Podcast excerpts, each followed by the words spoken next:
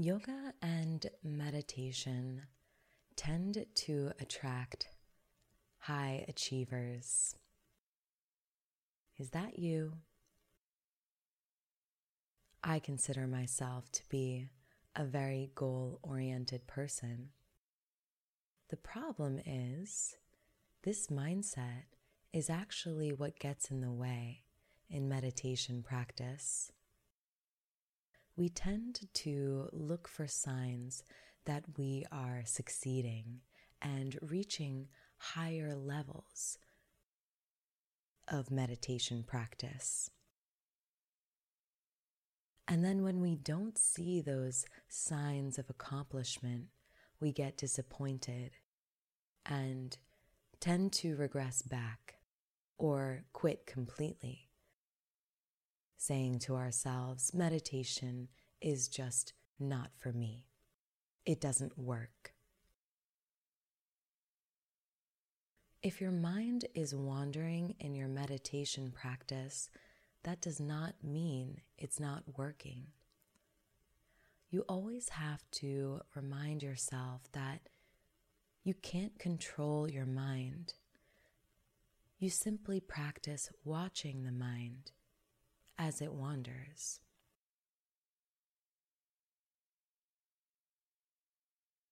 There is no set amount of time that it should take you to achieve higher states of consciousness.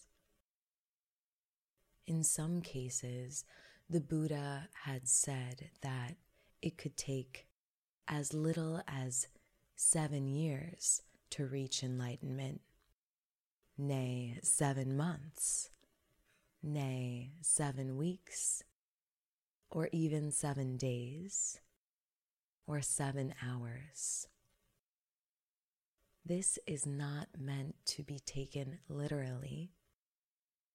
This explanation of how long it takes to become enlightened is just to point out the fact that it doesn't matter how long it takes.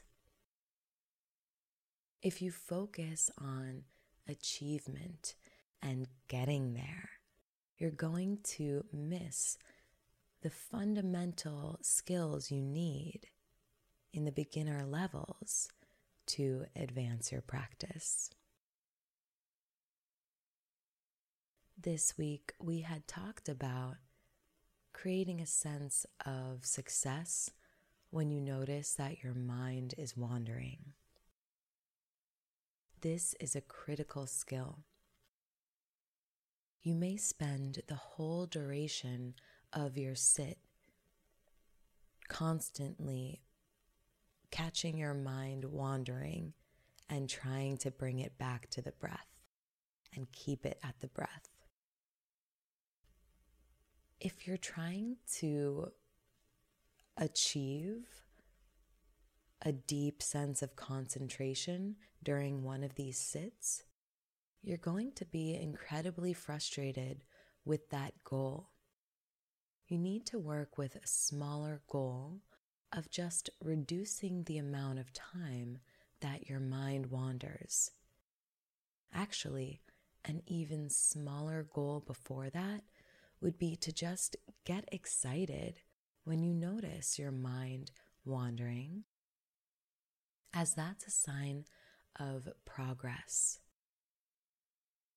It's a sign that you're not as captured and entranced by mind wanderings, that you are actually watching your mind instead of being trapped inside of it.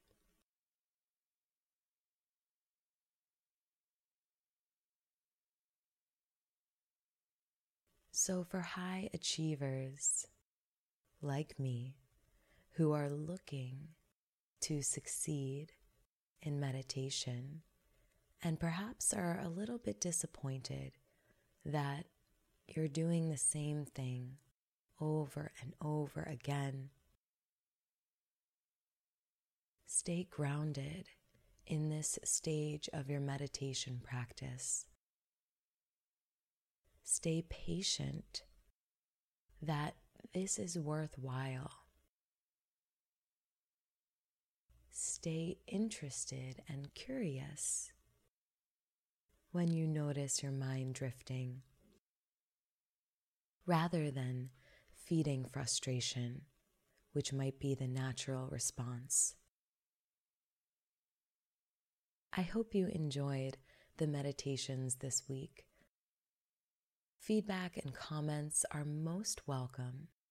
Please email me, Ali at yogahub.life, with your feedback so I can take into consideration where you are in your practice and offer you techniques that help you meet your goals with patience, of course. Thanks so much for taking the time to practice. I hope you're enjoying these sessions just as much as I am. Take care, and I look forward to our next practice.